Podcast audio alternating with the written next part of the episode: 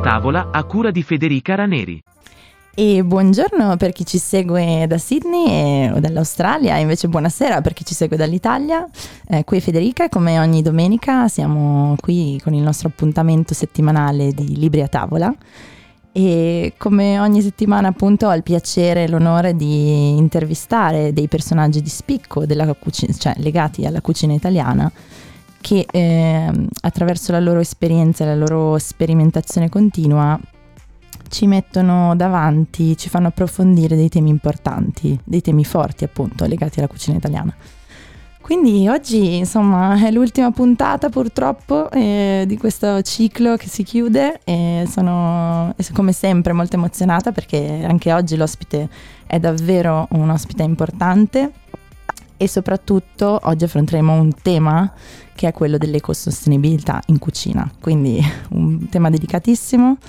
E la nostra ospite di oggi si, si definisce insomma eh, come una persona che cerca la scelta più green in tutto quello che fa, è una vera e propria attivista, conduttrice di programmi televisivi, um, da più di dieci anni lei dice che la sua passione eh, è una missione nel mondo e cioè quella di contribuire a ridurre il nostro impatto ambientale a partire dal cibo.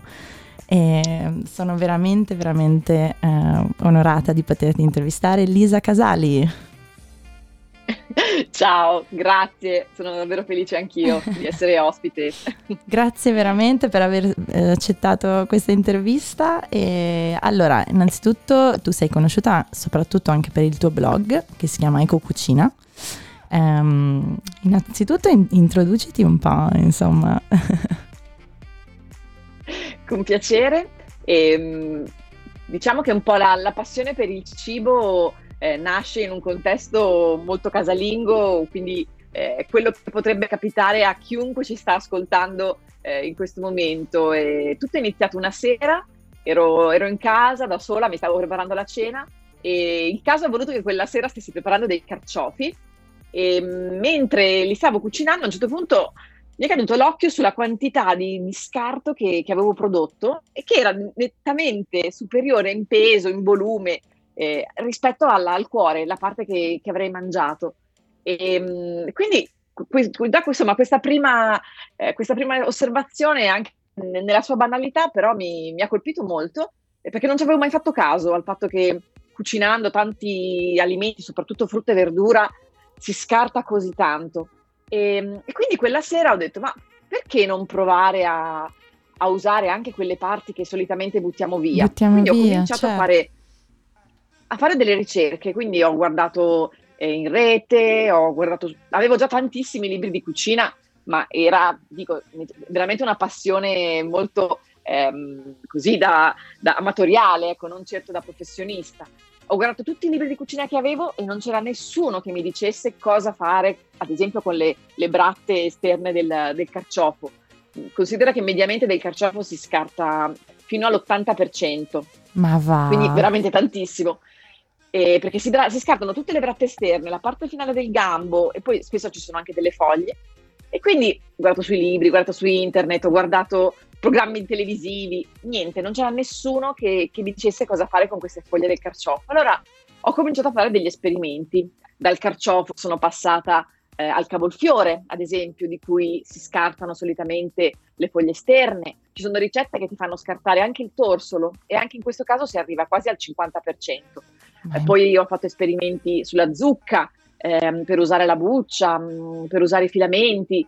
E più che, più che più andavo avanti con, con, tutti questi esperimenti che sono iniziati nel, nel, 2005, nel, sì, nel 2005, sono proseguiti diversi anni nel piccolo della mia cucina, in silenzio, facendo esperimenti notturni che ogni tanto facevo assaggiare a qualche malcapitato, qualche, qualcuno che passava a trovarmi e ogni tanto veramente erano degli esperimenti al, al, al limite del commestibile. Ricordo ancora un tortino di filamenti di cardo che richiedeva l'intervento del dentista praticamente dopo, dopo l'assaggio. Però eh, non, non, mi sono fatta, diciamo, demoralizzare da, da, qualche insuccesso, da qualche esperimento non riuscito. Quindi ho continuato a insistere e anche a um, intervistare amici chef che erano più attenti a, a questo tema e che magari avevano già messo a punto delle tecniche per usare queste parti.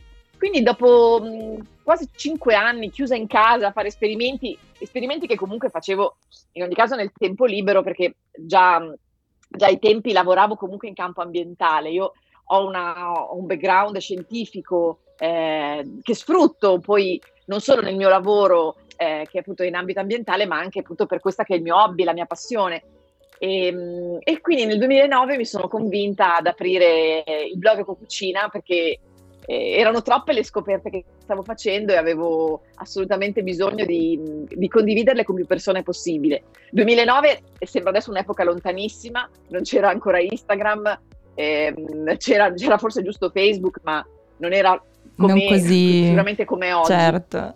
No, non così popolare, così esteso. Quindi era il blog lo strumento più, forse più efficace per, per diffondere idee, per conoscere, far conoscere eh, quello che stavo facendo. E, ehm, e, grazie al blog ehm, in realtà appunto, ho cominciato un po' ad aprirmi verso l'esterno e a, a diffondere queste, eh, un po' queste scoperte e, e, sapere che c'erano persone che come me eh, condividevano un po' questo, questo, desiderio di imparare un modo diverso, un modo nuovo di cucinare.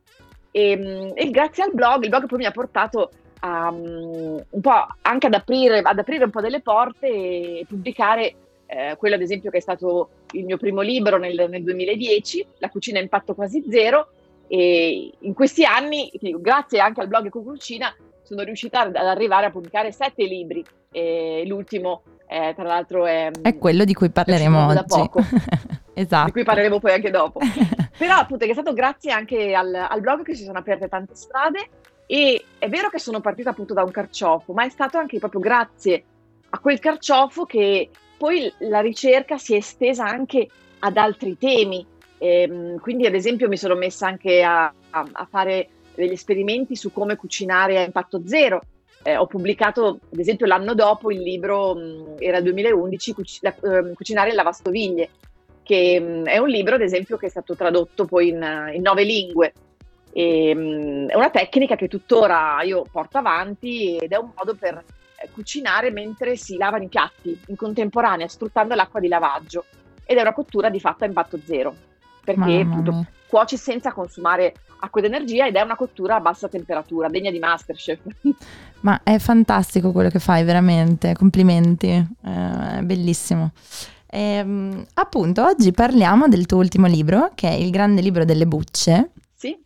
E raccontaci, eh, appunto, un po' ci hai già introdotto al motivo, ma ehm, so anche che hai fatto una, per questo libro una collaborazione con Altro Consumo, insomma, raccontaci un po' questo progetto e, ehm, e come si sta sviluppando, cosa, cosa, come, come, vedi a chi è rivolto e insomma, dacci tutti, dici tutto di questo progetto bellissimo.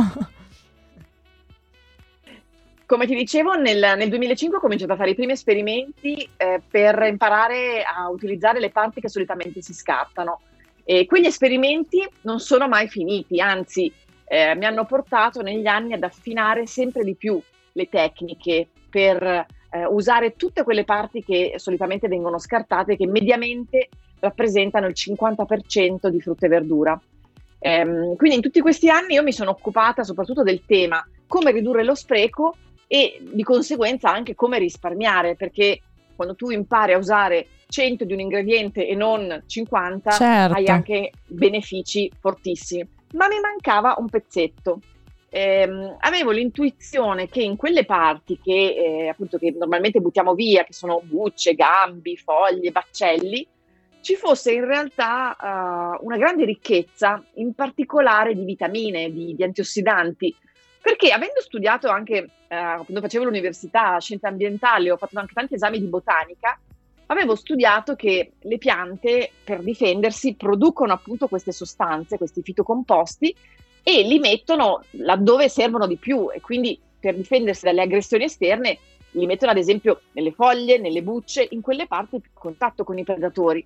E quindi la mia intuizione, insomma, pensavo, ma nessuno ha mai fatto queste analisi, ma se, ma se potessi farle, sono sicura che scoprirei che nelle bucce, nelle foglie, tutte queste parti che normalmente buttiamo, si concentra la maggiore quantità di vitamine, di antiossidanti, perché altro non sono queste, ehm, ad esempio, so, la vitamina C, altro non è che una difesa che la pianta mette in atto eh, per difendersi dalle aggressioni. E tutte quelle molecole che hanno l'aroma, il profumo, il gusto eh, a un frutto, a un ortaggio, eh, in realtà le, la pianta le crea ehm, molto spesso proprio anche per difendersi.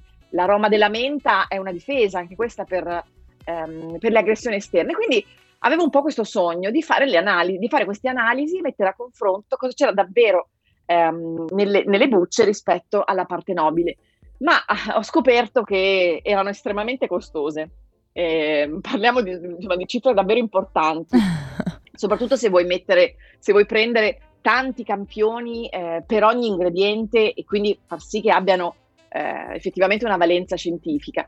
Quindi ho passato un po' gli ultimi anni a cercare mh, il modo di poter eh, realizzare questo sogno e quindi aggiungere il terzo tassello a questa ricerca, eh, che fosse appunto quello legato al tema della salute.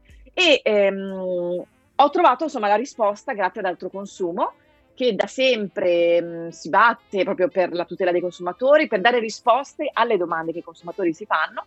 E quindi altro consumo ha un po' sposato questa causa, mi hanno aiutato e quindi insieme abbiamo scelto eh, quali ingredienti analizzare, che cosa cercare in ogni ingrediente e abbiamo appunto messo a confronto ehm, di 10 ingredienti di frutta e verdura, abbiamo messo a confronto i fitocomposti, le fibre, ma anche i pesticidi eh, che sono presenti in tutte quelle parti che normalmente mangiamo e nelle parti che invece buttiamo via.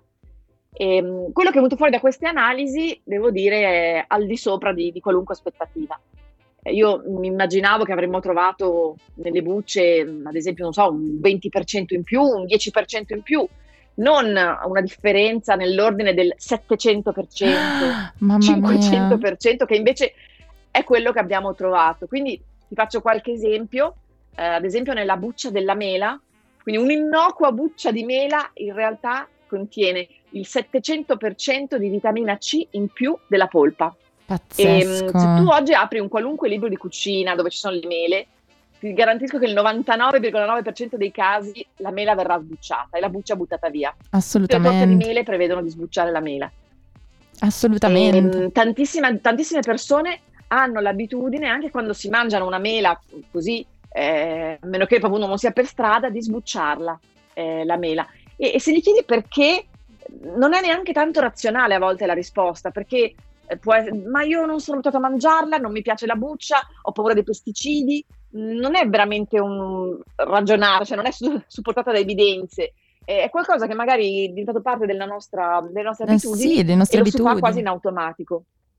Oppure ti dico un altro esempio, sono so, il sedano, le, le, foglie del sedano, ehm, anche nelle foglie del sedano abbiamo trovato eh, quasi il 600% in più di vitamina C e di polifenoli rispetto ai gambi che normalmente vengono mangiati. E se ci pensi, le foglie del sedano sono anche estremamente versatili perché non sono fibrose come i gambi, sono profumate, ricche di, ricchissime di gusto, in più con anche questa altissima concentrazione di, di fitocomposti, eh, sono anche più facili da usare, ad esempio se stai preparando un brodo a cui vuoi dare un profumo, una base per, una, ad esempio per un ragù, è più facile usare le foglie del, del gambo, eppure eh, non solo spesso le scartiamo, ma addirittura, eh, non so se ci sia questo trend anche in Australia, ma in Italia sempre di più purtroppo con il lockdown si sta diffondendo anche nei supermercati ehm, una, pre- una preferenza da parte dei consumatori ad acquistare prodotti già imballati. E i prodotti già imballati spesso e volentieri sono prodotti che, in cui vengono tagliate via queste parti, ad esempio le foglie, e quindi ti vendono solo il, il gambo del sedano imbustato eh, quindi pronto fondamentalmente per essere consumato. E, mh, questa ad esempio è un'abitudine che porta a produrre rifiuti non, non necessari, ma ti, ti, fa perdere anche la possibilità di usare delle parti come ad esempio le foglie che in realtà che sono, sono estremamente nutrienti. Certo. Sì, assolutamente. Se posso, dire una, esempio... belli- se posso dire una cosa, Prego. che il tuo libro eh, poi non solo tu ehm, insomma fai presente questi aspetti, ma poi suggerisci anche come utilizzare queste parti che teoricamente vengono scartate. Quindi eh, hai, se non sbaglio hai inserito dei disegni molto semplici sì. che eh, proprio ti fanno capire come utilizzare i semi piuttosto che ehm, le foglie o i gambi, giusto? Sì, l'obiettivo del libro, il grande libro delle bucce, è proprio insegnare un nuovo modo di cucinare più contemporaneo, ehm, dove ogni parte può, idealmente deve essere valorizzata e quindi ti insegno quali sono le tecniche ideali per usare ogni parte di tutta la frutta e la verdura che normalmente mh, si acquista. E, mh, per, il punto di base quindi qual è? Che non solo queste parti sono commestibili, ma in realtà sono un vero tesoro, sono la vera parte nobile.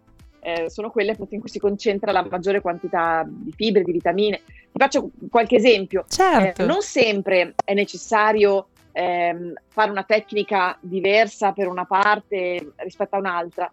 La prima regola di questo libro comunque è imparare a non sbucciare, a non scartare, a usare l'ingrediente nella sua interezza. Un esempio su tutti è la zucca, ehm, peraltro insomma, anche di stagione in questo periodo, sbucciare la zucca, eh, privarla di, di, di, tutte parti come appunto la buccia, i filamenti, in realtà è un lavoro molto faticoso e, ehm, e tutto questo lavoro di, di, sbucciare la zucca in realtà è un lavoro che non ha nessun senso.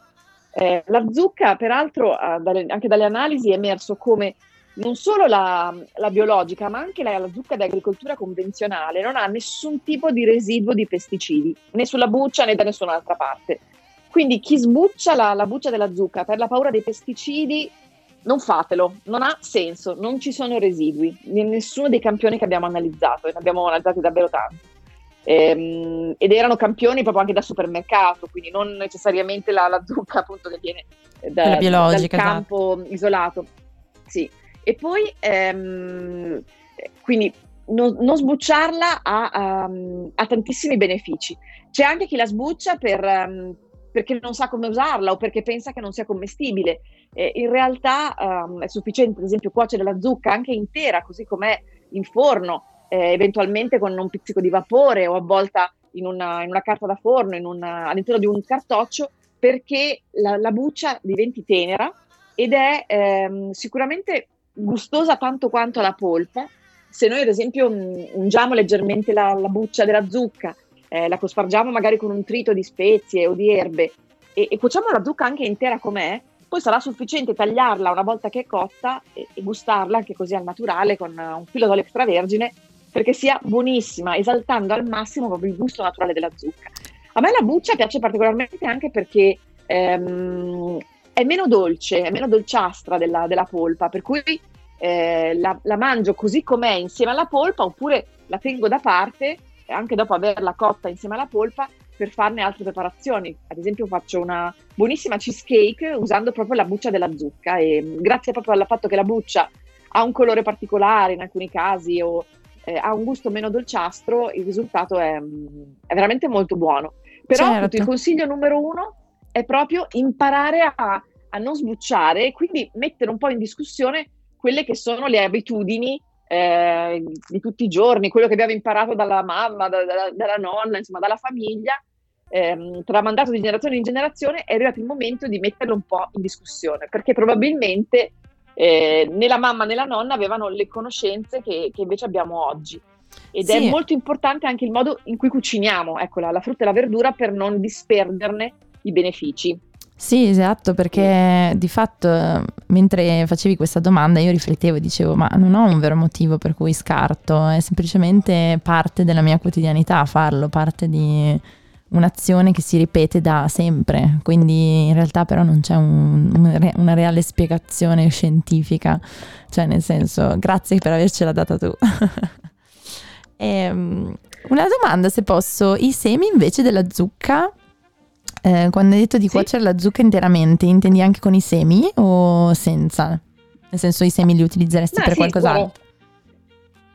Una, mm, appunto, se mm, ad esempio se vogliamo preparare la zucca e abbiamo pochissimo tempo, questa è una ricetta, nel senso almeno non abbiamo tempo per tagliarla o non abbiamo voglia di, anche di dedicare tempo al, al taglio, cuocerla intera è, è un modo ehm, molto semplice per prepararla, come vi dicevo appunto spennellata, eh, con, con, erbe e spezie. E in quel caso i, i, semi, una volta che la zucca è cotta, si possono poi aprire, insomma tenere da parte e eh, una volta che siano un, po' asciugati, quindi togliendo i residui della polpa, andarli a tostare con uh, un po' di granelli di sale eh, e si, si, gustano così come sono, insomma poi si sgranocchiano ehm, so, a casa mia le chiamano le brustoline. Certo, snack come, tipo lo snack. si mangiano gli arachidi. Ma va, Sì, fantastico. invece se eh, i semi li togliamo quando la zucca è ancora cruda, quindi ad esempio la tagliamo a metà e togliamo i semi, un'altra cosa che consiglio di fare è metterli in ammollo per una notte, quindi tenerli coperti d'acqua, scolateli e poi lasciateli nello scolapasta o comunque in un colino per circa 4 giorni, bagnandoli leggermente eh, la mattina e la sera, in modo che rimangano leggermente inumiditi. Nel giro di 4 giorni germoglieranno, si libereranno da soli del, del tegumento esterno e quindi crescerà un piccolo germoglio di zucca che è ricchissimo di sali minerali, di, di grassi buoni, di vitamine, eh, quindi è un vero super concentrato di benefici. Eh, I germogli, come tutti i germogli, sono buonissimi ehm, sulle, nelle insalate, su una zuppa, dentro a un panino, un sandwich, quindi potete farne quello che volete. E, mh, quelli della zucca, tra l'altro, sono particolarmente buoni, quindi anche i semi di una zucca eh, si possono usare in tanti modi e vale davvero la pena tenerli da parte e non buttarli, anche se sono pochi. Ma è bellissimo, guarda, grazie per questa idea, ci proverò sicuramente e provateci tutti a questo punto, perché deve essere assolutamente una, come dire, un- un'azione che deve piano piano sempre di più entrare nelle nostre vite e cambiare certe abitudini, perché è importante. Ormai, guarda, adesso passiamo prossima, al prossimo tema eh, che mi sta molto a cuore, perché nel momento in cui sono arrivata in Australia, invece mi sono proprio resa conto che se ancora noi in Europa siamo, insomma, combattiamo contro gli sprechi e insomma cerchiamo il più possibile di stare attenti al tema della sostenibilità ambientale, in Australia purtroppo questa cosa è ancora molto molto indietro e molto lontana. ehm, ma sia appunto eh, dal punto di vista proprio ambientale, figuriamoci in cucina, nel senso veramente qua stiamo parlando ancora del fatto che non, non tutti fanno la raccolta differenziata, anzi è probabilmente più semplice trovare chi non la fa che chi la fa. E Mm. quindi, insomma, tu sei mai stata in Australia? Hai avuto modo di vedere questa realtà o, o non ancora? Purtroppo non ancora, eh, è un paese che mi affascina moltissimo, eh, ne ho letto e, e l'ho studiato ehm, anche da un punto di vista di ovviamente di ecosistemi unici, specie uniche al mondo e, e anche la fragilità ehm, un po' de- dell'equilibrio che c'è eh, proprio in Australia ehm, rispetto agli ecosistemi, eh, l'equilibrio anche eh, delle risorse idriche. E, mm, mi affascina molto perché sicuramente c'è un passato anche di, di sovrasfruttamento di tante risorse, ehm, di cui ehm, ovviamente sarebbe importante fare tesoro eh, per, per uno sviluppo che sia poi il più possibile sostenibile. E, mm, è un paese che ha dei grandissimi tesori, quindi eh, immagino che chi l'ha scelto e ha scelto di viverci come, come te eh, ne, è, ne è sicuramente innamorato. E se tu ami qualcosa dovresti mh, eh, sicuramente desiderare o amare qualcosa significa anche trovare il modo di, di proteggerla, di proteggere le, le risorse. È tipico dei paesi eh, più ricchi come mh, ovviamente tutta la- l'Europa, Nord America, la- l'Australia è sicuramente uno di questi, eh, il fatto che gli ultimi anni, gli ultimi decenni sono stati decenni di abbondanza. E, mh, quando si vive nell'abbondanza, ad esempio si va in pescheria e si trova il banco del pesce strapieno di la più grande varietà di, di pesci possibile, oppure si va al supermercato e c'è una grandissima abbondanza di, di frutta, di verdura da tutto il mondo, di tutti i colori, anche fuori stagione, questa cosa ci porta un po' a- alla convinzione eh, o all'illusione che queste risorse siano infinite e che non occorra eh, fare attenzione o fare delle scelte ehm, priva- che ci privano di qualcosa eh, o fare sacrifici come magari qualcuno può vedere la raccolta differenziata. Ehm, purtroppo le- l'abbondanza non è infinita, quindi prima o poi ehm, il sogno del- del- di risorse infinite svanisce e, e poi si fanno i conti con, con la realtà. Eh, sicuramente guardando anche al passato e mh, al fatto che ehm, territori eh, ricchi di, di- di- esempio di, di natura, di acqua, poi siano diventati desertici, come è successo anche in Australia no, e anche in altre parti del mondo, ehm, dovrebbe farci riflettere e, e portarci a, a, pensare che il modo in cui eh, usiamo le risorse anche come singoli consumatori, eh, per quanto piccolo, eh, in realtà ha un'enorme importanza. E, ehm, il cibo è eh, sicuramente una, uno strumento per, anche per fare educazione ambientale, per sensibilizzare le persone, perché è una delle cose su cui abbiamo più libertà di scelta.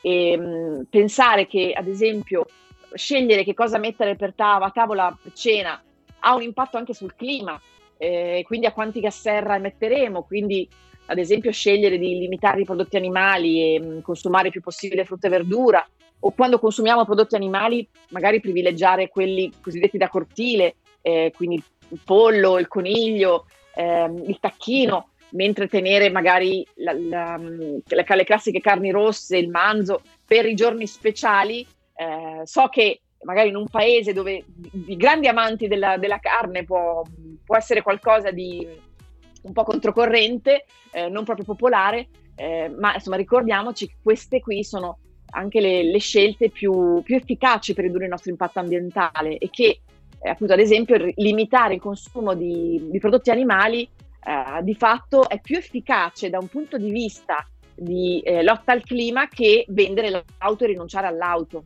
E, mm, questa cosa è molto potente. Sì. E, mm, quindi non necessariamente significa che dobbiamo diventare tutti vegani da domani, ma eh, che certamente dobbiamo dare il giusto peso quando, eh, quando scegliamo di mettere a tavola, mh, mm, per esempio stasera, un piatto di fagioli piuttosto che una bistecca, ehm, è importante esserne consapevoli. Magari oggi mettiamo la bistecca perché proprio abbiamo una voglia pazzesca di bistecca, eh, però magari per i prossimi giorni cerchiamo un'alternativa ehm, che sia un, un, po' più sostenibile. Ehm, e secondo me è molto importante ehm, non dimenticare mai che c'è una grandissima connessione tra tutto quello che noi mangiamo, facciamo anche riguardo al cibo e eh, l'ambiente, il consumo di acqua, di, di terreno fertile, ehm, anche l'inquinamento dell'aria, oltre che ovviamente il contributo eh, ai cambiamenti climatici, quindi l'emissione di, eh, di, gas serra. E anche il tema di, ovviamente di questo libro, del grande libro delle vucce, si, eh, diciamo che si inserisce in questo contesto perché ehm, certamente c'è anche un tema di, di spreco di cibo. E mm, sprecare cibo significa sprecare risorse naturali che sono servite per produrre quel cibo, ma anche sprecare risorse che serviranno per smaltire eh, quel cibo. Ecco, non dobbiamo pensare che solo perché magari buttiamo via eh, qualcosa che poi è deperibile come un alimento, l'impatto ambientale sia zero. Ehm, purtroppo anche nei paesi dove si fa la mh, mm, raccolta dell'umido, come ad esempio Milano, dove mi trovo io in questo momento, anche se Milano è una delle città al mondo dove si recupera di più l'umido, non siamo ancora abbastanza bravi perché questo umido diventi un buon terriccio, in realtà diventa giusto, diventa un ammendante che è già qualcosa eh, ma è lunga la strada per, perché diventi veramente una buona terra, una terra che potrà tornare a produrre altro cibo.